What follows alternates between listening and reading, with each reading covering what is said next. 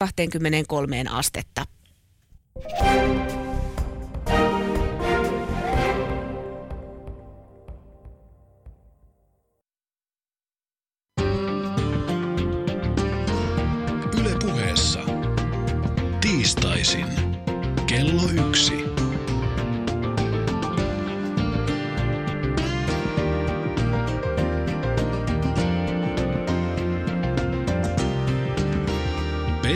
Sihvonen. Tasapuolisesti hyvää tiistaipäivää teille kaikille Yleen kuuntelijoille.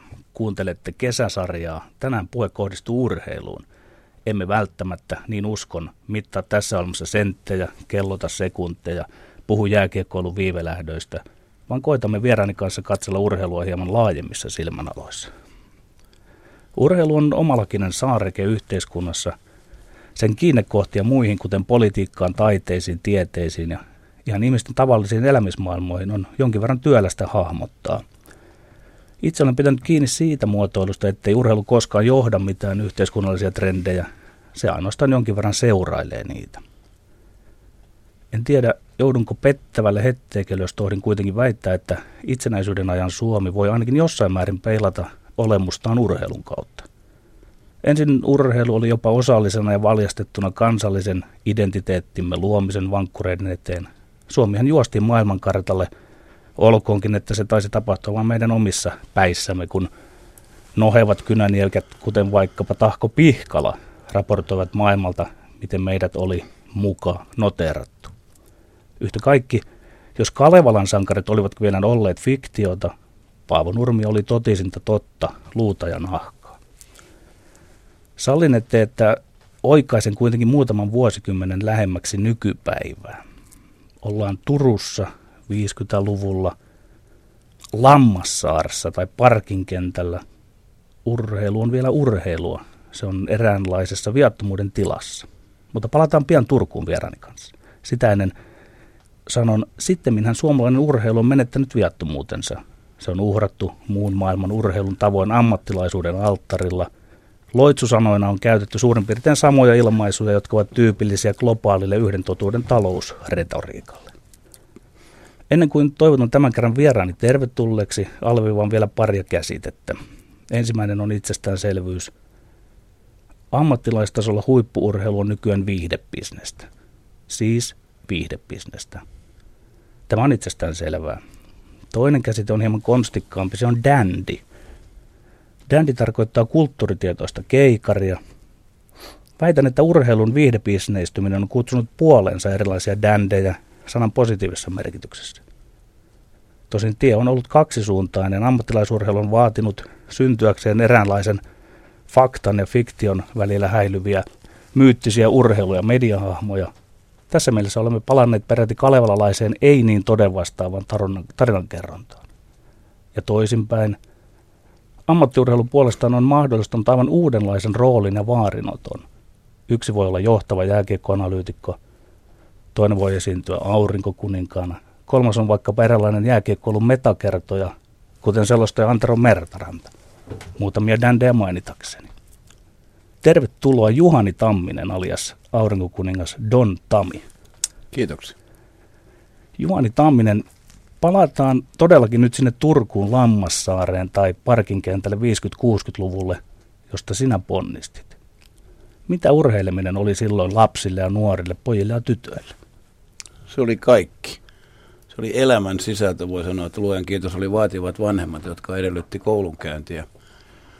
Se oli elämän sisältö, voi sanoa ihan suoraan aamusta iltaan. Se oli semmoisen pikkupojan intohimon – täyttymystä, jos ei pelkästään urheiltu, vaan jäädytettiin kentät, tehtiin maalit ja sitten isältä tai äidiltä saadulla rahalta hankittiin sitten alaniminen jääkiekkomailla, topeniminen jääkiekkomailla ja ne käytiin siitä lähi urheilukaupasta ostamassa tai sitten Artexin pallo, jalkapallo ja, ja sitten se oli peli aamusta ilta.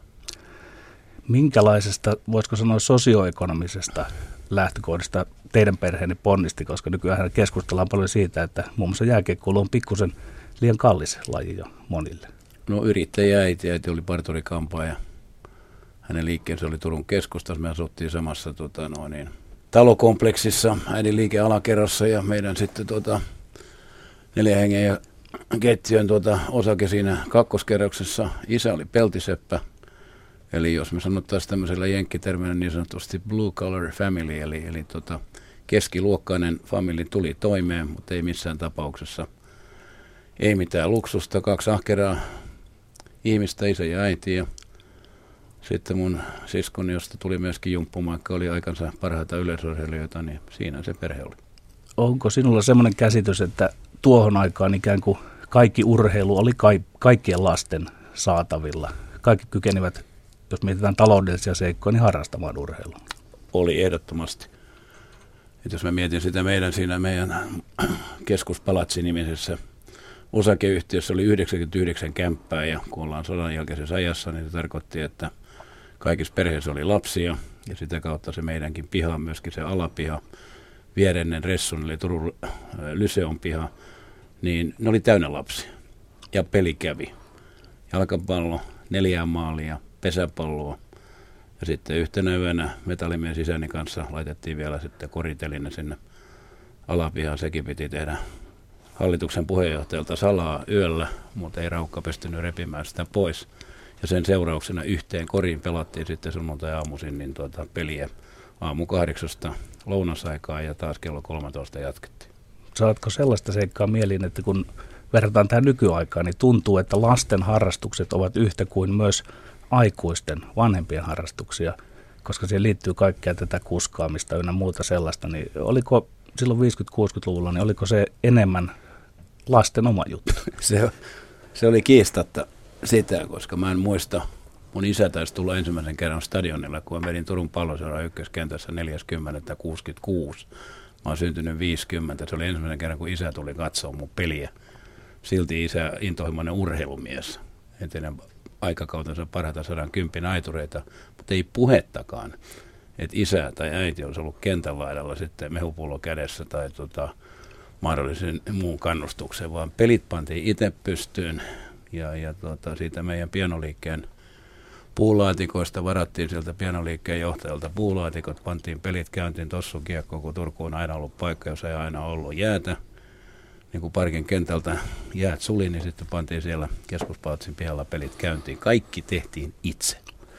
Eli siinä mielessä aika poikkesi melkoisesti. Miten sitten tuossa alkujuonnossa viittasin vähän urheilun ja politiikan suhteeseen? Miten lapselle, nuorelle jäsentyi se, että siihen aikaan, jos olen oikein ymmärtänyt, Turussakin oli aika voimakkaasti tämä SVUL, TUL-jako.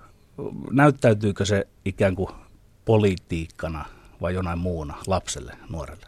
No se, se näyttäytyy, se kulminoituu niin kuin räjähdysmäisenä kilpailutilanteena – et kun mäkin aloitin sitten tuota Turun palloseurassa 12-vuotiaana, niin tuota, jos jalkapallossa oli vastassa Turun teräs tai Turun veikot, niin se oli sota.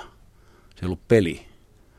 Ja sitten myöhemmin, kun tuota, no, niin ruvettiin pelaamaan Turussa sitten mestaruussarja, joka oli siis liiga, yhtä kuin liiga nykyään, niin kun siellä oli Turun kaupungissa Turun palloseura, jonka nuori tähti allekirjoittanut oli, ja vastassa oli Urpo Ylösen ja Seppo Lindström ja Matias Helennyksen koutsaama Tuto, niin sen kaupungin niin kuin ääripäät kohtas. Et sen Vulkan, joka oli täällä paikallinen tämmöinen telakka-juttu, niin se oli yhtä kuin Tuto. Ja sitten me taas veljet tiedostettiin enemmän sitä keskikaupunkia ja noin sanotaan, ei paljon tarvitse käyttää ylisanoja, niin sekin oli sota. Joo, mutta tulkitsenko oikein sinua, että se ei kuitenkaan näyttäytynyt niin kuin politiikkana, vaan – se seuraus oli ikään kuin entistä kiivaampaa, kipakampaa urheilua, Joo. kilpailuasetelmaa. Joo, se on sitä ja, ja sitten tietyllä lailla se oli sen jatke, että jokainen tiedosti vetäessä mustavalkoisen paidan päälle, että mistä tässä on kysymys. Se oli semmoinen musta niin kuin loistava jatke, johon oli helppo hypätä sitten aikanaan Ruotsia vastaan, kun veti sinivalkoisen paidan päälle. Niin se oli tietyllä lailla sen taistelun tämmöinen yksi luonnollinen jatke – koska joka puolella mä oon ollut intohimoinen lukija, niin menit sitten mihin tahansa lukusaliin, niin siellä oli sitten kansan uutiset hu- hyökkäsi jotakin ja Uusi Suomi jotakin ja sitten Hesari ja Turun Sanomat jossakin siellä välillä. Eli ei voinut siitä niin kuin sanotaan kiihkosta ja semmoisesta niin kuin sanotaan vastakkaisasettelusta sä et voinut juniori-ikäisenäkään välttyä. Sitten kun sinä Juhani Tamminen hyppäsit siihen TPSn SM-sarjan joukkueeseen siihen miehistöön, niin minkälaista se sen ajan huippurheilu oli Turussa, Suomessa? No, pelimäärät jo kertoo sen, että kun mä aloitin mestaruussarjassa kaudella 66-67 16-vuotiaana, niin meillä oli 22 sarjapeliä. Ja se, mikä siinä on, on jälkikäteen ajatteluna hienoa, niin se suhde, harjoitusten suhde pelaamiseen oli, meillä oli varmaan semmoinen yhtä peliä varten, siihen pelattiin torstai, sunnuntai, niin me treenattiin, sanotaan joukkueena jo 6-7 kertaa suhteessa yhteen peliin. Ja noin jälkikäteen on äärimmäisen kiitollinen, on päässyt sen ajan elämään, jolloin tietyllä lailla se harjoittelu oli ajallisesti paljon runsaampaa ja sen helmenä oli se, se pelaaminen. Ja meillä taas sitten, kun me oltiin kaikki Timo Nummeliin allekirjoittanut ehkä niin sanotusti kovimpina niminä, me oltiin kahden miehiä, niin siinäkin mä oon kiitollinen aikakaudesta, koska se jääkausi oli niin lyhyt, että sen palloilijan intohimo piti purkautua jonkin muualle. Me pelattiin mestaruussarjassa myöskin jalkapalloa. Eli se tavallaan se koko kirjo, se 365 päivää siinä pelin maailmassa, se rakensi jo ensinnäkin semmoisen fysiikan, että sen jälkeen sen ympärillä oli sitten taas helppo rakentaa spesifiä taitoja. No entäs tästä sitten semmoiset ensimmäiset ammattilaistumisen askeleet, mitä ne olivat silloin Turussa, Suomessa 60-luvulla, 70-luvulla? No mun kohdalla on äärimmäisen helppo siitä puhua. Ensimmäisen ammattimaisuuden aste oli se, mä muistan ikuisesti, kun mä lähden ensimmäiseen Turun pallosodan edustusjoukkueen peliin, lähdetään vieraskentälle. Kaksi viikkoa ennen sarjan alkua Helsinkin oli valmistunut uusi halli. Mennään pelaamaan HJK, joka siihen aikaan pelasi jääkiekko. Ja kun me lähestytään Lahnajärveä, joka on siinä sitten puolivälissä, niin manageri Lumikko tulee ja lyö 20 kouraan, se oli päiväraha. Jolloin mun aukesi sitten niin kuin 16-vuotiaana lukilla, että hetkinen, tästä ajasta maksetaan. Ja tietysti sitten sanotaan niin kuin rahanahdena ihmisenä, mä ajattelin, että hetkinen, tästä voi mahdollisesti tienata muutakin. Ja kun sarja alkoi, sitten ruvettiin puhumaan, että tässä on pinnarahat. Ja sitten ennen kaikkea, kun se sitten se kausi päättyy ja meilläkin alkoi loistavasti, Turun palloseuran voittaa hopeaa, Ruusenlemen urheilijat voittaa kultaa, joka oli tietysti kaikille kova yllätys, niin se viimeinen aukeaa sitten, kun kausi on päätöksessään, sitten mennään taloudenhoitaja Aki Salosen entisen huippupelaajan pöydälle, hän oli rahastohoitaja, ja Aki lato 1600 markkaa niin kuin cold cash kerralla tähän näin, niin se räjäytti nuorukoisen maailman. Minä joskus, kun sain ensimmäisen kuukausipalkkani jääkiekkoilusta, elettiin vuotta 1986. Muistan, että siitä ensimmäistä tilistäni menin ja ostin omasta mielestäni erittäin tyylikkään nahkatakin. Vähän tämmöinen henkilökohtainen kysymys sinulle, Juhani Tamminen, että muistatko, saatko enää muistetuksi, mitä mahdoit itse ostaa ensimmäistä tilistäsi? Tai näistä tästä bonuksesta? Mä muistan, Petteri, tasan tarkkaan. 1600 markkaa Seuraavana aamuna meidän ihan kävelymatkan päässä Turun suomalainen säästöpankki 800 markkaa talletetaan tilille. Toinen 800 mä ostan naapurin veljeltä pikkasen käytetyn Vespan, skootterin, jotta pääsisit harjoituksiin liikkumaan vähän helpommin, nopeammin. Eli 800 markalla sai silloin lähes tulkoon tuliterän Vespan. Mä muistan ikuisesti, se oli mun ensimmäinen iso tili urheilusta, josta 50 prosenttia siihen kulkuvälineeseen, 50 prosenttia Turun suomalaisen säästöpankkiin. Siihen aikaan kahden vuoden talletus sai 7,5 prosentin koron, muistan senkin. Joo, aina henkilökohtainen on tietysti poliittista ja tämä on hieno tämä ammattilaisuuden asteet, missä alettiin saada palkkaa pelaamisesta. Näetkö mitään tämmöisiä rakenteellisempia asioita sen ajan suomalaisessa urheilussa, jääkiekkoilussa? Alkoiko tulla jäähallia, infraa tällaista, jotka mahdollisti sen, että urheilu otti ne ensimmäiset ammattilaistumisen askeleet. Mä olen siitäkin kiitollinen, mä oon elänyt todella konkreettisesti sen aikakauden. Vuotta ennen kuin minusta tuli Turun pallosodan edustuspelaaja, jääkiekko MM-kisat pelattiin Tampereella, jossa oli siihen aikaan Hakametsä oli ainoa areena Suomessa. Ja mä tietysti innokkaana ainorina menin kakkosluoten junalipulla katsomaan Suomi-Ruotsi. Mölli Keinonen pisti kaksi kertaa laatan pussiin ja tuli inspiroituneena takaisin. Totesin isälleni, kun mä tulin seuraavan aamuna, herättiin, että isä, olen seuraava mölli. Ja sitten oli upeta nähdä. Mä mainitsin jo tämä, kun TPS menee hoikota vastaan seuraavana vuonna ensimmäisen harjoitusmatsiin Helsingin halliin. Ja se taas tarkoitti meille intohimoiselle urheilulle sitä, että tämä meidän rakkaan lain, mä muistutan edelleen silloin, että ensin jääkiekko, sitten siirryttiin pelaamaan jalkapalloa, niin se yksi, kaksi mahdollistikin tämän, että me voitiin mennä jo huomattavasti aikaisemmin jälle ja jatkaa sitä kautta. Ja mulla sitten sanotaan niin kuin tämä ammattimaisuus enemmän kuin ammattilaisuus aukeni, koska mä olin onnekas. Mun ketjuni keskusoikeuden on Juhani Juuso Valsteen, joka oli ja on ensimmäinen suomalainen jääkiekkoilija, joka alkoi harjoittelemaan ammattimaisesti. Mä olin hänen oppipoikansa, halusin seurata jalanjälkiä ja olin valmis maksamaan sen saman hinnan. Ja Juuso on kirjoittanut kirjan – muistaakseni nimeltään Hakkaa päällä Suomen poika, tehty vuonna 1969. Sen kirjan lopussa on Juuson harjoituspäiväkirja. Ja mä vielä sanon tänä päivänä monelle suomalaiselle palloilijalle, jo pelkästään sen kirja, harjoituspäiväkirjan lukeminen, niin te olette hengästyneempi kuin ehkä kertaakaan urallanne. Tästä tulee mieleeni kysyä, että sinä et koskaan kokea Suomessa sitä aikaa, että olisi saanut vain pelata vaan teillä oli myös siviilityöt sitten siinä sivussa, ainakin suurimmalla osalla. Joo, siinä on kaksi asiaa. Siinä on ensinnäkin kodin perintö. Niin kuin mä sanoin, mulle vaativat vanhemmat, äiti yrittäjä, isä peltiseppä. Kodin arvot oli se, koska isä oli entinen huippuurheilija. Että ei riittänyt, että olit huippuurheilija. Äidin vaatimustaso tarkoitti sitä, että piti olla timantinkova urheilija, mutta piti hoitaa koulut. Ja se taas tarkoitti sitä, että näin tehtiin. Mä uskon, että niillä pelipalkkioilla, varsinkin kun mä tulin Helsinkiin, mä olisin kevyesti pystynyt niin kuin elantoni hankkimaan. Mutta mulle oli itsestään selvää, että silloin pyrittiin liikuntatieteelliseen, 350 pyrki 25 otettiin. Mä olin niiden onnekkaiden joukossa, vaikka tili oli niin kova, että sillä tilillä olisi ostanut kalliosta kaksion.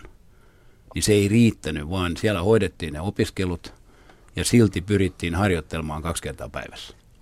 Miten muistelet sitä, että oliko tietyllä lailla yhteiskunta jollain lailla kuitenkin urheilussa sikäli eräänlaisena kummisetänä mukana, että silloin kun sinä pelasit, niin taisi olla tämmöinen, enkä sano tätä nyt negatiivisessa mielessä, mutta tämmöinen niin suojatyöpaikka laitos. Eli tavallaan urheilijat saattoivat olla palomiehinä tai tämän tyyppisissä tehtävissä ja näetkö sitä jollakin lailla, että vaikka ei sitä varmaan minnekään kirjoitettu ole ja kansi laitettu, että urheilujuutta tuetaan näin, mutta fakta on, että aika paljon helpommin, jos vertaa nykypäivään, niin niitä töitä sai Joo. urheilija. Mä sanoisin näin, että tietyllä lailla tämä aikakausi oli sivistyneempi kuin nyt. Ja mä uskoisin, että silloin meidän mahtimiehellä Urho Kekkosella oli erittäin paljon niin kuin sormet pelissä. Eli ennen kaikkea, niin kuin sanotaan, valtiollinen, kunnallinen puoli arvosti niitä veliä, jotka olivat kovia urheilijoita, ja silti he olivat siellä sitten, joku oli palomiehenä, joku oli virkamiehenä, ETC, ETC, niin mä oikeastaan niin kuin ihmettelen ja peräänkuulutan, että mihin tämä henki on sitten tässä nykypäivän niin kuin ajattelussa kadonnut. Koska mä käyn nyt tänä päivänä itse kouluttamassa, niin voitko se saada parempaa työvoimaa kun sä saat ihmiset, jotka ovat omistautuneet urheilijat, ovat huippukunnossa, kun se päivä kuitenkin tulee aika pian, että se huippuurheilijan ura on päätöksessään ja piste. Yle puheessa. Tiistaisin. Kello yksi. Petteri Sihvonen. Pyysin sinut Juhani Tamminen tähän ohjelmaan sen tähden, että henkilöllisessäsi personoituu koko se kaari, jonka urheilumme on käynyt läpi niin kutsutusta modernista ajasta postmoderniin aikaan. Kukaan muu sinun lisäksi ei ole ollut yhtä keskeisissä ja ajalleen tyypillisissä asemissa ja rooleissa urheilussamme 60 vuoden aikana. Sopiiko, jos nyt juonnan ihan vain hetkeksi sisään Don Tamin, tämän maineikkaan Dandin, jääkikkokulttuuritietoisen Dandin, joka myös aurinkokuninkaana tunnetaan. Kyllä se vaan sopii. Heitäs joku tamismi sieltä. Four passes break any defense. Tähän tyyliin. Juhani Tamminen, miten on, kuinka paljon aurinkokuningas on rooli ja missä määrin se olet sinä itse? Se on ensinnäkin seurausta. Eli tästäkin mä oon kiitollinen hypätessäni Ranskan maajoukkueen päävalmentajaksi 1994, niin Ranska pelaa sensaatioiset ensimmäiset MM-kisat mun johdolla meidän Tukholman kultaisissa kisoissa 1995. Ja samaan aikaan sitten meidän johtavan median Helsingin Sanomien ykköskolumnisti on Juhani Syvänen. Sinun kriittisyystasoa, Petteri, omaava toimittaja, joka ei tykännyt Tammisesta. En tiedä, tykkäskö edes urheilusta, mutta tarttu ilmiöihin. Ja pitkä tarina lyhyesti. Kun kisat päättyy, Ranska onnistuu, Tammisesta tulee tähti taas kerran – niin hän julistaa sitten hänen luetuimmassa kolumnissaan Hesarin urheilun ykkössivulla Täten julistan Tammisen aurinkokuninkaaksi. Ja mä nappasin tästä heti kopin. Mä jatkon tämän brändin julistamista. Ja Jussille, kun mä oon joskus nähty tuolla lähinnä sitten jalkapallon parissa, niin mä oon aina sanonut, että aina on kahvissa piikki auki, koska mä otin siitä kopin. Mä jalostin sen brändin – ja se on tuonut mukanaan satoja koulutuskeikkoja ja sitä kautta sitten auttanut nyt ainakin taloudellista elämää. Eli hieman kieliposkessa myönnät sen, että se on myös eräänlainen vipusin johonkin muuhun, että se ei ole ihan sinä itse. Siinä on pikkusen kahden sortista identiteettiä. Niin, musta kysymys on lähinnä siitä, että osa meistä urheiluihmisistäkin pystyy jatkojalostamaan että jos Ilkka Lipsanen on pystynyt tekemään Danista superbrändin, niin mä uskon, että mä oon harvoja urheilupersonia, joka on pystynyt tekemään Juhanin Tammisesta siitä TPS intohimoista laitahyökkäystä valtakunnallisen koulutusbrändin. Ja sitten otsikolla niin kuin pysykää kanavalla. Mitä se kertoo tästä ajasta, että nyt voi ottaa tämmöisiä tietynlaisia jääkiekko-kulttuuritietoisen keikarin rooleja – olisiko tämä ollut vielä mahdollista joskus silloin, sanotaan 60-70-luvulla, vai onko tässä ajassa jotain uutta, että tällaisen niin kuin aika rajunkin roolinoton kautta voidaan edetä? Ei musta välttämättä ajassa uutta. Kysymys on lähinnä edelläkävijän roolista. Mä oon aina ollut edelläkävijä. Jos mä menen nyt näistä jääkiekkojutuissa, niin olihan Mölli brändi. Olihan Lalli brändi.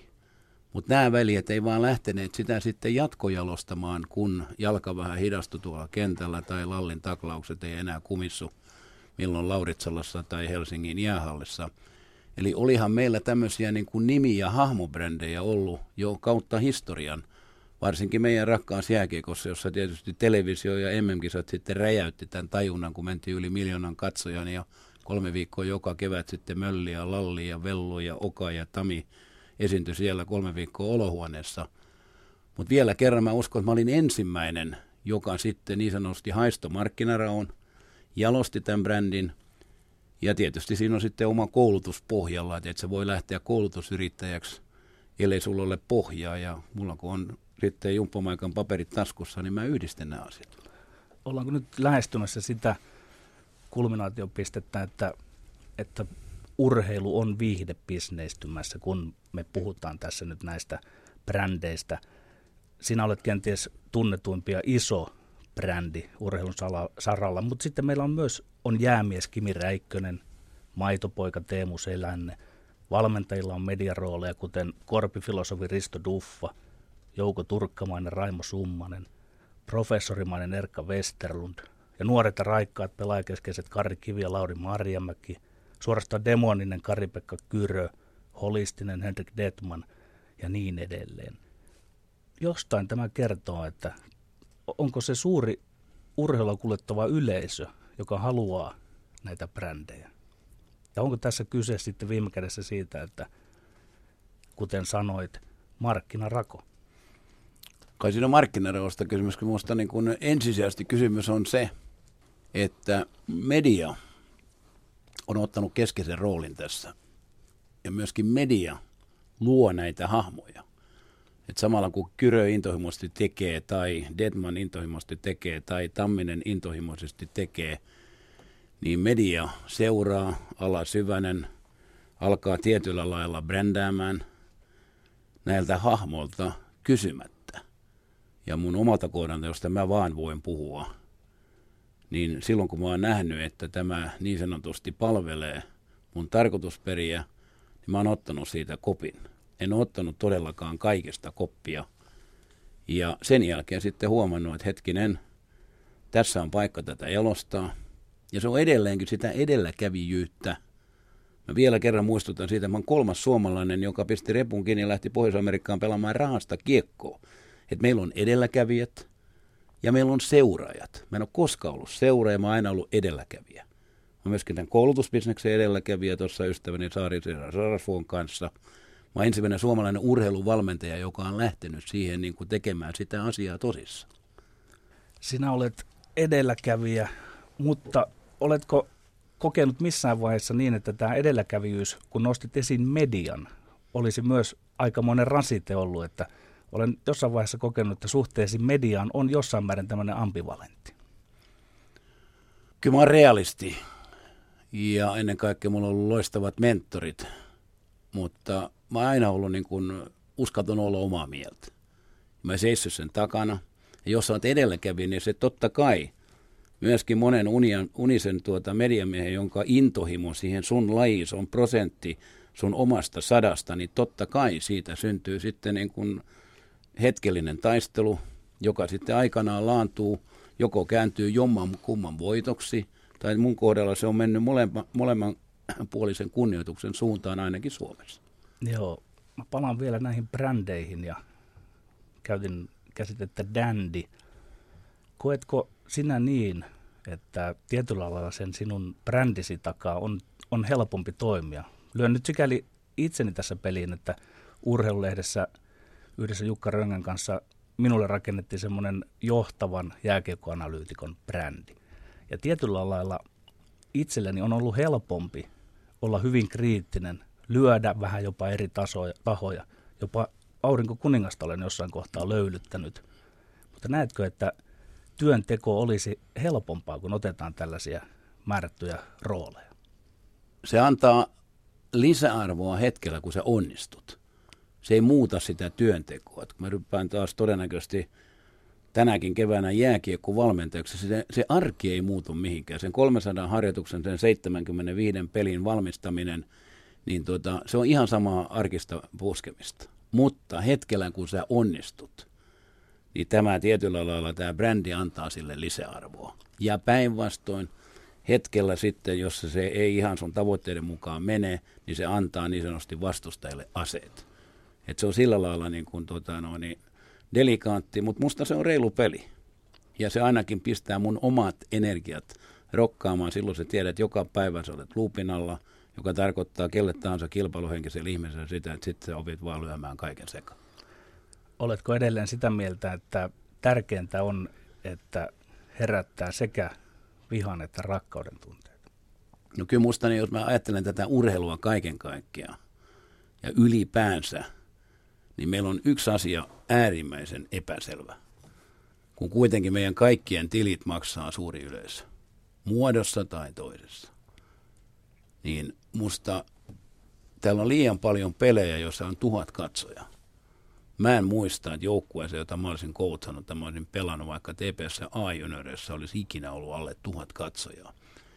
Eli ymmärrys siitä, että mikä siitä niin kuin tuotteesta sitten tekee voittavan ja mielenkiintoisen – niin tuota, musta tämä on meillä siis täysin lapsen kengissä. Silti me puhutaan ammattilaisurheilusta, me puhutaan tuotteistamisesta, me puhutaan siitä, että tämän pitäisi jonkun maksaa tämä paletti. Niin tämä käsitemaailma meillä on kyllä niin kuin tosi lapsen kengissä. Mä mielellään pitäisin muutama sata koulutuskeikkaa aiheesta.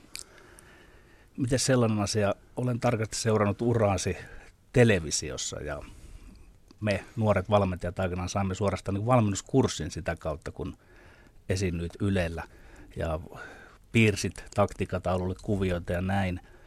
Nyt on sitten tullut tämä Don Tami siihen lisäksi ja muuta, niin onko koskaan semmoinen olo, että tavallaan se pikkusen se brändi vie liikaa? Minulle sivusta katsojana on välillä tullut semmoinen olo, että, että pidin mahdollisesti jääkiekkoihmisen enemmän siitä Juhani Tammisesta, joka mylleröi siellä Ylen studiossa. Että koetko, ja nyt tämä ei ole syytös sinua kohtaan, vaan on ylipäätään, että kuinka se jäsentyy, jos on tällaisia rooleja ja brändäyksiä, että et unohtuuko se laji sitten joskus siellä?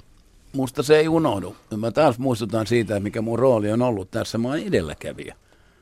1983 mä lopetin maajoukkueen kapteenina kotikisoissa 1982 ihan omalla päätöksellä. 32-vuotiaana sen ajan parhaana suomalaisena oikeana laitahyökkäänä. Ja 83 silloin Yle, Anssi Kukkosen, Juha Jokisen ja Seppo Kannaksen johdolla veljet pyytää, että hei, silloin Yleisradio heräs, että ei enää voinut pelkästään Kukkonen selostaa pelejä, vaan tarvitaan asiantuntija. Musta tuli ensimmäinen suomalaisen palloilun asiantuntija, kommentaattori. Anssi soittaa, mä olin Tokiossa siihen aikaan kokoudun keikka kun pelaajavalmentajana. Saksan kisat 83 le- lähestyy, Anssi soittaa mulle siihen Tokion pakeliittipuhelimeen ja pyytää mut Saksan kisojen kommentaattoriksi. Tili, kun ollaan täällä Ylellä, niin kuin nyttenkin, maksat itse matkat, 500 markkaa per kommentoitu peli.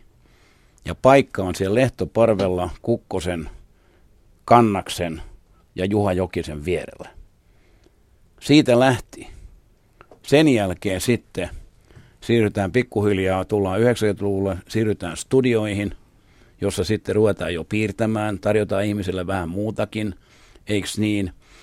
Ja sitten tulee tuolla Maikkarilla ystävä Mennander, briljantti mediahaamo, ja sitten sen yhteistyön tuloksena syntyy Don, Don Tami, eli se edelläkävijyys jatkuu ja se tuote jalostuu, koska nyt me, Maikkarilla me satsataan siihen, meillä on studio, meillä on Tami Corner, meillä on jäänpinnan haastattelut, meillä on ennakkohaastattelut, eli tämä tavallaan nyt tämä niin tämä business on kehittynyt, ja mä uskoisin, että mä oon niitä harvoja, joka on kehittynyt sen mukana. Ja onhan se selvä, että, että sellaista Dontamin roolia ei voi vetää, jos ei itse se asia ole siellä ei syvimmän hallussa. Ei tietenkään. Siis joka paikassa ydin. Se on ihan sama, että täytetään sitten Raksilan stadionia tai Vaasan Kuparisaarta tai Tuton hokiareenaa tai Porin isomäkiä, niin se ydin, se tuote pitää olla kunnossa. Yle puheessa. Tiistaisin. Kello yksi. Petteri Sihvonen. Keskustelen studiossa Juhani Tammisen kanssa ja mennään aiheissa vähän eteenpäin. Tässä pieni alustus. Mielestäni eräänlainen bisneksen ja viihteen solmiman liiton huipennus, kliimaksi tai antikliimaksi, miten vain on se, että kun urheilun saralla menestyneistä toimijoista, lähinnä valmentajista, on tullut suosittuja luennoitsijoita yritykselle. Minulle ei ole ihan täysin avautunut, että mikä on se kosketuspiste ja pinta, jossa urheilujoukkueen olemistapa ja kova bisnes kohtaavat. No, vika voi olla minun puolella, etten näe sitä kosketuspintaa, sillä täytyyhän se olla olemassa, koska firmat ovat jostain 90-luvulta lähtien sijoittaneet asiaan verrattain paljon rahaa. Voitko sinä, Juhani Tamminen, avata asiaa omasta näkökulmastasi? Mikä sinun tulokulmasi on jo vuosien ajan ollut kyseisen aiheeseen? Joo, mä teen sen tosi mielelläni, koska tässäkin puhutaan nyt siis urheilu, joukkueurheilun valmentajista. Mä oon ollut edelläkävijä. Ja musta se niin kuin tapa, jolla mä aloitin, musta tuli Turun palloseuran päävalmentaja toinen 5.1985. Ja kyseisenä syksynä, kun mä olin sitten aloittanut TPSn päävalmentajana, Turun nuorkauppakamari järjestää siellä tuota, suomalaisella pohjalla, joka on legendaarinen paikka, tämmöisen nuorkauppakamarin syyskokouksen. Ja siellä sitten puheenjohtaja Jussi Lundeen pyytää mut pitämään alustuksen. Ja sitten kun mä johonkin ryhdyn, mä teen sen kunnolla. Mä tein kunnon kalvot, silloin esitettiin kalvoilla. Ja mä räjäytin sitten sinne 300 yritysjohtajan keskuudessa sen tajunnan kertomalla siitä, että kuinka menestyvä joukkue rakennetaan, kuinka sitä valmennetaan ja mikä sen funktio sitten on. Ja se räjäytti tajunnan, jonka jälkeen mun ei ole tarvinnut päivääkään sen jälkeen erikseen markkinoida mun, totta kai mulla on tänäkin päivänä Eurotamin nettisivut, julkisuus tuo X määrän niistä. Eli kysymys on lisäarvosta.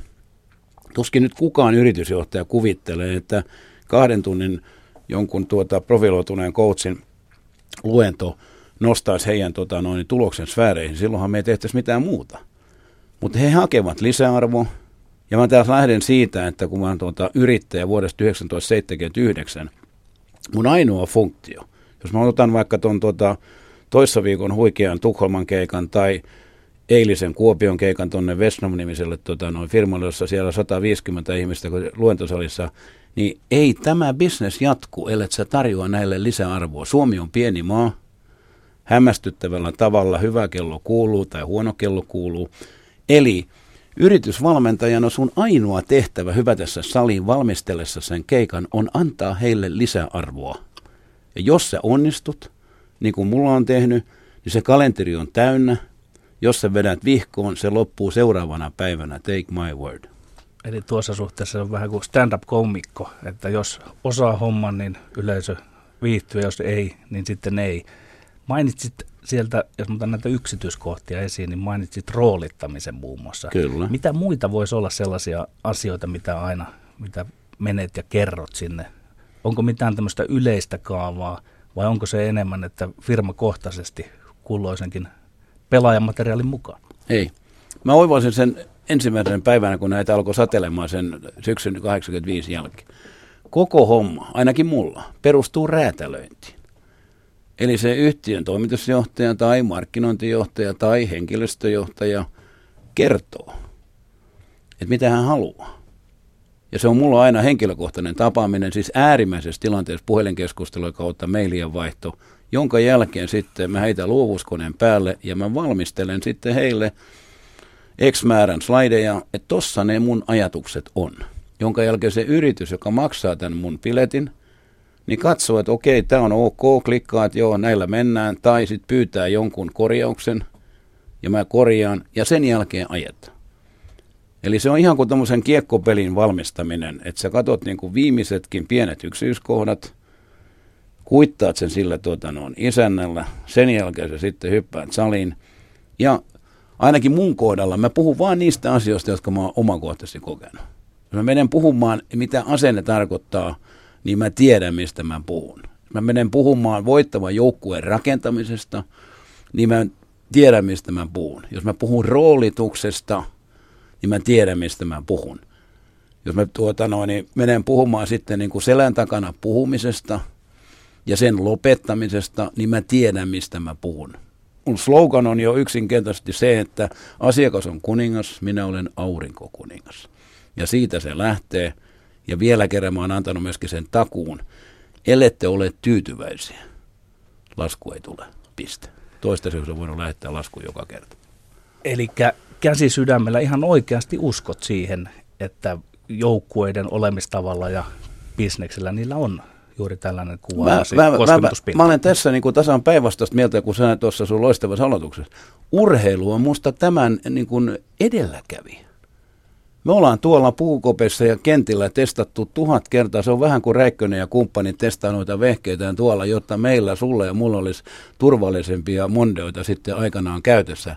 Niin noin veljet sitten tietyllä lailla testaa sen teknologian ja tähän näin. Me tehdään sama täällä urheilun kentillä että mistä sitten Boostrom, Le- Lehkosua ja klubin ja sitä ja tätä, niin tätä samaa värinä on takuu varmasti. Mä oon nyt 4000 keikkaa heittänyt, niin sillä vaatimattoman ekspertin mä puhun siitä, että samoja ilmiöitä on.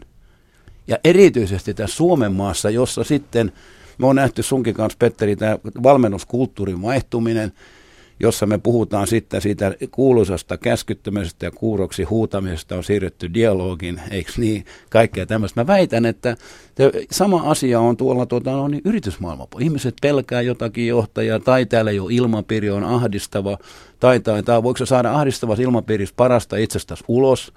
ETC vielä kerran, kun sä oot 48 kautta ollut siellä puukopin maailmassa, niin näistä sä sitten kerrot. Ja totta kai sitten sujuva verbaliikka, esimerkit, esiintymistaito antaa sitten sen pienen tota noin, niin sanotun, ranskalaiset sanoo crème de la crème.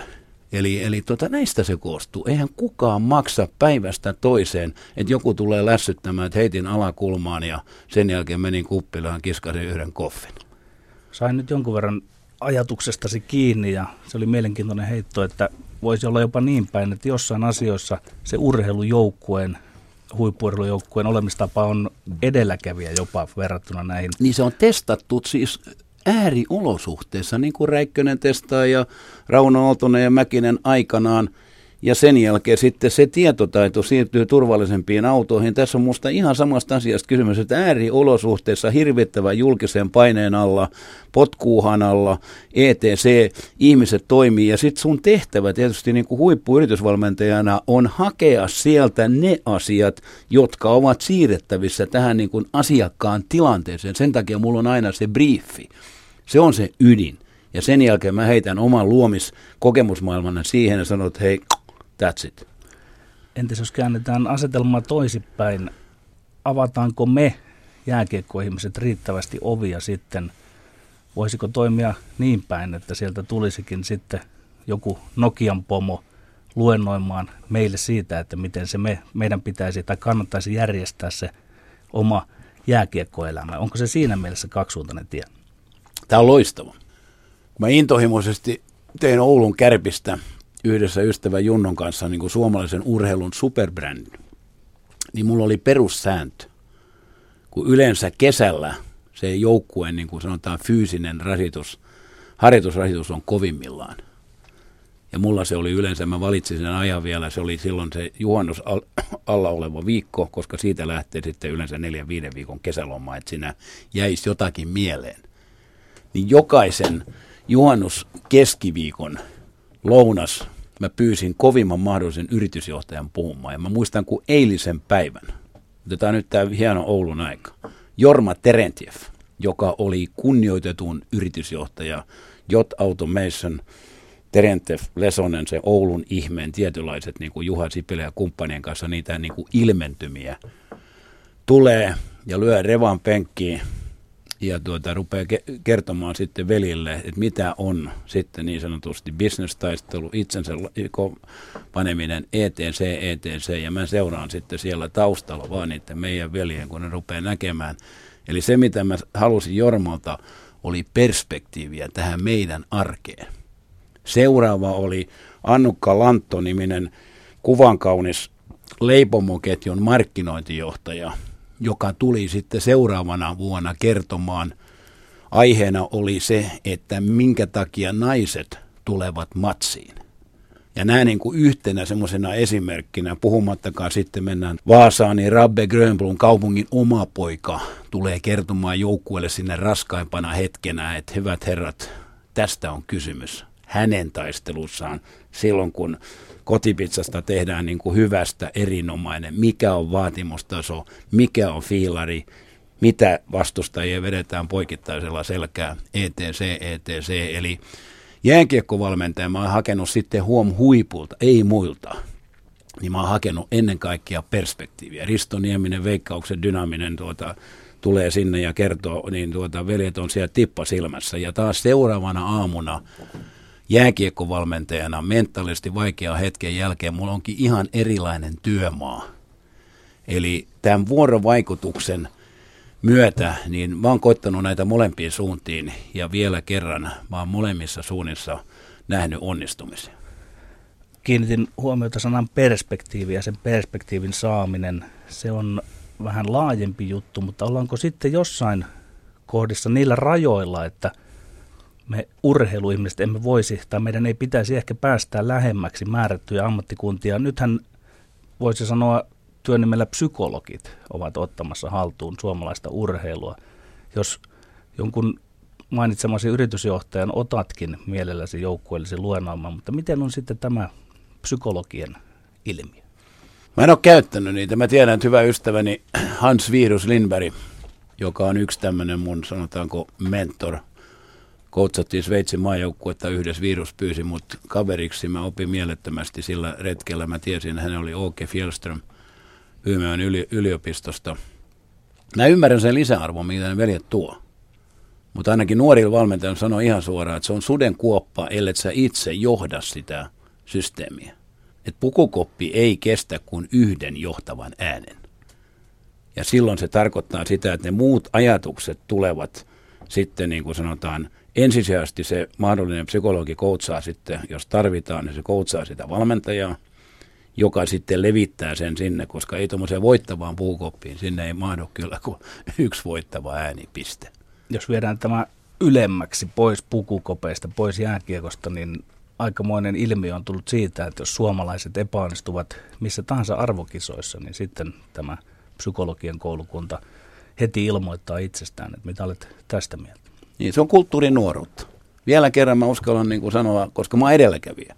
Ja mä oon nähnyt näkyy. Mä oon ollut tuolla tota, jo Sapporo olympiakisoihin valmistaudutaan 1972. Me maataan tuolla Otaniemen tota, jääkylmällä lattialla ja muistaakseni Raija Riikkala niminen tuota, no, niin ihan kuvan kaunis jumppamaikka tulee puhumaan näitä ja sitten kun tuota, hän vahvistaa sitä koko ajan, että olet vahvempi kuin Vasiljev ja sitä ja tätä, niin Timo Sutenen sanoi, että ei pidä paikkansa.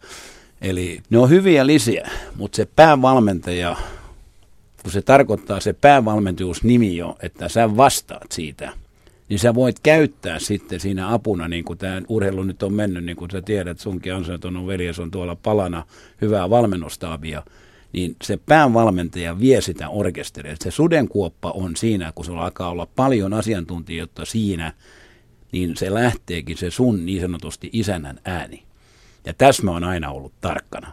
Jo Kallu Numminen aikana, joka mullisti suomalaisen jääkiekon valmennuksen, keräs ympärilleen asiantuntija. Siellä oli Suomperää ja siellä oli tota fysiikkaveliä ja oli sitä, jonka kautta myöskin Rauno Korpi ponahti sitten niin kuin kokonaan Kallun pallille.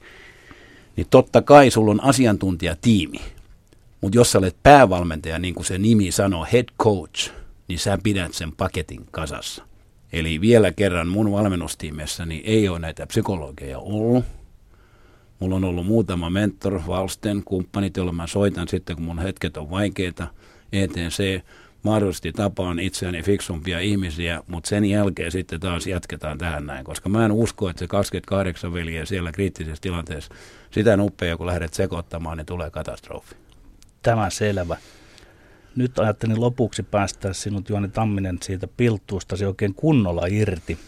Voi olla, että tarvitaan mukaan myös aurinkokuningasta ja Don Tamia, kun mennään tietyllä lapaa lempiaiheesi pariin. Puhutaan jääkiekkopolitiikasta. Löyt 2000-luvun alussa koko jäntävän kroppasi likoon, että SM Liiga saatiin avoimeksi sarjaksi niin, että sinne pystyy nousemaan alemmalta sarjatasolta eli mestiksestä ja sieltä saattoi myös pudota mestikseen – nyt herrat ovat suuressa viisaudessaan taas sulkemassa liikaa. Millaisia ajatuksia tämä herättää kokeneessa kiekkomies? Herättää ihan suoraan sanoen vihan ja säälin yhteisen tunteen. Ensinnäkin nämä veljet, jotka on taas kerran sitä tekemässä, ovat todennäköisesti valinneet semmoisen momentumin, että allekirjoittanut ei ole enää niin sanotusti siellä hankaamassa vastaan. Eli nämä veljet, kun tätä tekemässä, heiltä puuttuu ikävä kyllä täydellisesti urheilun eurooppalaisen palloilukulttuurin perspektiivi ja kokonaisnäkemys. Kysymys on sen yksittäisen seurajohtajan siitä yksisilmäisestä näkemyksestä, kun kysymys on iso kokonaisuus vielä kerran. Tähän draaman kaareen eurooppalaisessa palloilukulttuurissa kuuluu joka vuosi kuka voittaa, kuka pääsee Euroopan kentille futiksessa tai jääkeikossa playoffeihin – kuka putoaa, kuka nousee. Jos me puhutaan tästä niin kuin kansanliikkeestä nimeltä kilpajääkiekko, sitten se on eri, jos joku yritysjohtaja sopii keskenään, että me tehdään kehä kolmosen liiga, niin tehkööt sitten siellä ihan mitä tykkävät. Vanha leijona tulee taistelemaan viimeisen hengenveton asti meidän avoimien sarjojen puolesta. Ja jollette mitään muuta on nämä veljet oppinut, niin ottakaa Viking Line tuonne Ruotsin puolelle. Katsokaa tätäkin vuotta, kun siellä pelataan Kvalserien karsintasarjaa keskiarvo pienelläkin paikkakunnalla 6500 koko kiekko Ruotsi elää ja hengittää sen kaksi viikkoa enemmän. Se on ihan kuin meidän ja tuota Sien karsintasarja aikanaan tuolla 2009 kiinnosti tuhat kertaa enemmän kuin Kärppiä ja Jypivälinen tuota series.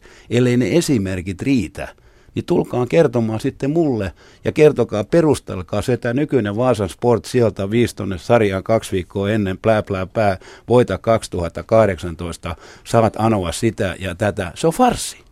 Ja yhtenä meidän jääkiekon niin edelläkävijänä, niin mä en halua tämmöistä farssia tähän. Tämä on hieno laji. Tästä on tullut kansallispeli. Vielä kerran 66, kun lähdettiin pelaamaan mestaruus, ei ollut kansallispeli. Täällä oli mäkihyppyä ja täällä oli ralliveliä ja täällä oli sitä ja tätä. Nyt tämä peli on meidän. Niin nämä veljet on tuhoamassa tämän pelin. Piste.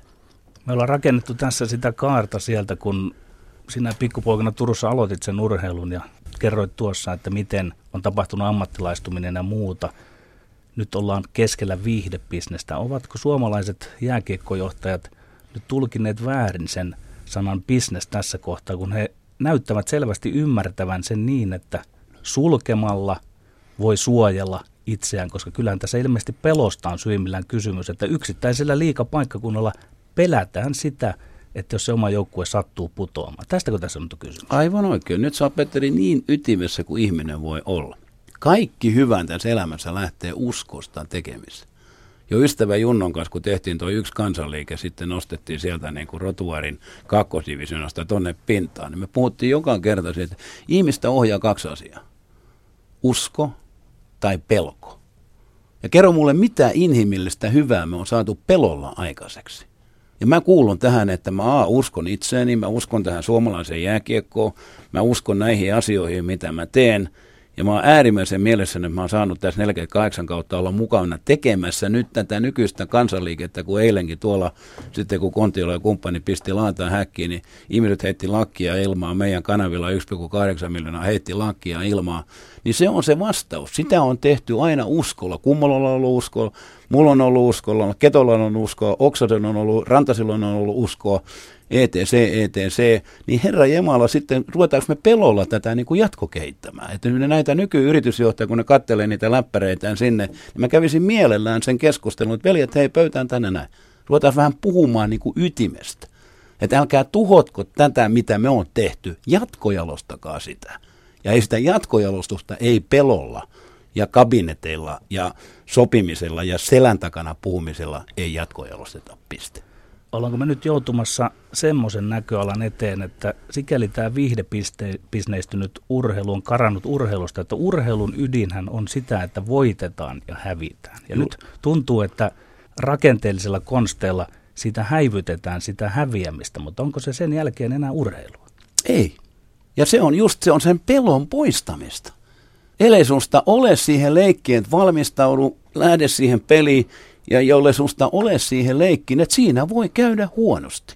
Räikkönenkin hyppää siihen autoon, niin siinä voi käydä huonosti. Tai mä lähden peliin sitten sen seuraavan joukkueen käyn. Siinä on kaksi vaihtoa. Joko voitat tai häviät. Mutta oleellista on musta niin ymmärtää siihen valmistautua, tehdä kaikkensa – ja sen jälkeen sitten, jos kaveri oli parempi, se oli parempi. Nämä veljet, jotka on tullut tuolta, niin kuin sanotaan, tämän ytimen ulkopuolelta, ne on tottunut vaan niillä laskutikulaan katsomaan tätä näin ja pelkäävät sitä tappiota, maailman tappi. Jos sä pelkäät sitä noin paljon, niin mä oon kaikille sanonut liikapalaverissa, hypätkää helvetin kauas. Piste. Aikoinaan veit sportin maalin päähän liika noususta. Nyt sport nousee sinne kabinettipäätöksellä. Me ei voida syyttää vaasalaisia tästä, vaan muuthan tämän päätöksen ovat tehneet, mutta tämä on ehkä turha kysymyskin, mutta itse et varmasti olisi halunnut ottaa vastaan sellaista nousua, mikä tulee kabinettiin. Ei ikinä, ja tämä on loistava tota noin, niin, kontroverssi tähän loppuun. Siis jästäs sentään, silloin 2009 mä vieläkin väitän, että me niin kuin urheilullisesti, pelillisesti, niin me oltiin parempia. Niin kaikki järjestelmä, kaikki ne kotietuineen, kaikki ne tuomaritoimintoinen, se on ehkä reikein esimerkki. Ja nyt sitten kun muutama naama on vaihtunut, niin me mennään kabinetissa, nostetaan sieltä viisi. Niin tämä, on, tämä kertoo ihan riittävästi tämän viimeisen viiden vuoden meidän johtajuuden kehityksestä, jossa ytimessä vielä kerran on pelko, ei ole mitään historian tuntemusta, ei ole mitään sivistystä, siis huom urheilusivistystä, on vaan laskutikku, läppäri ja sen jälkeen sitten pusketaan härkäpäisesti, sovitaan asioista kabinetissa. Se on, häväistys. Mä en ole ikinä Vaasan sportin päävalmentaja on lähtenyt sieltä avojaloin takaperin kävelemään Turkuun, jos mun joukkueeni olisi sieltä viisi nostettu liigaan. Piste. Juhani Tamminen, minkä ikäinen mies olet nyt? Mä oon nyt 63. Mistä sinä 63-vuotiaana vielä unelmoit? No yksi unelma täytti, kun meidän Katan sain tuon meidän ensimmäisen lapsenlapsen. Seuraava unelma on musta se, että mä saan vielä niin kuin yhden timantin kovan joukkueen vedettäväksi.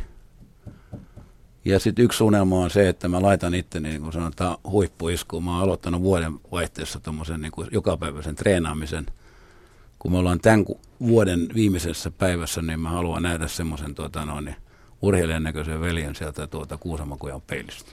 Sinulla on vielä muutamia, varmasti jopa useitakin vuosia lajin parissa edessä, mutta minkälaisen perinnön katsot jättäväsi suomalaiselle jääkiekkoilulle ja urheilulle? Mä jätän edelläkävijän perinnön yhtenä heistä. Siinä on Lasse Oksasta ja siinä on Vellu Ketola ja ETC, ETC, koska tota, me oltiin ensimmäisiä. Me oltiin ensimmäisiä, kun kaatoi Neuvostoliitot, me oltiin ensimmäisiä, kun kaatoi Ruotsit MM-kisoissa. Me oltiin ensimmäisiä, kun lähtiin ammattilaskentille todella pelaamaan niin kuin kovasta rahasta. Mä oon myöskin coachina ensimmäinen, joka on toista Amseuria maata coachannut tuolla. No se on edelläkävijän perintö. Ja sen takia mä oon esimerkiksi kirjoittanut nämä kirjat. Et kun mä rupesin valmentamaan, mä olisin halunnut nähdä jonkun edelläkävijä coachin, suomalaisen coachin kirjoittavan kirjan, ettei mun olisi kaikkea tarvinnut kantapään kautta opettaa. Ja mä oon intohimoisesti kuunnellut näitä mun mentoreita, ETC, niin mä uskon ja toivon, että se on perintö, jossa siis on yksi kundi, joka on laittanut tällä elämänalueella kaiken peli. Kiitän sinua, Juhani Tamminen, tästä haastattelusta. Kiitos. Ylepuheessa tiistaisin kello yksi.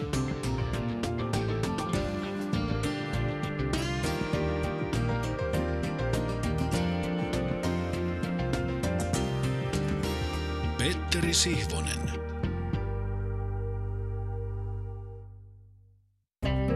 Yle.fi kautta puhe.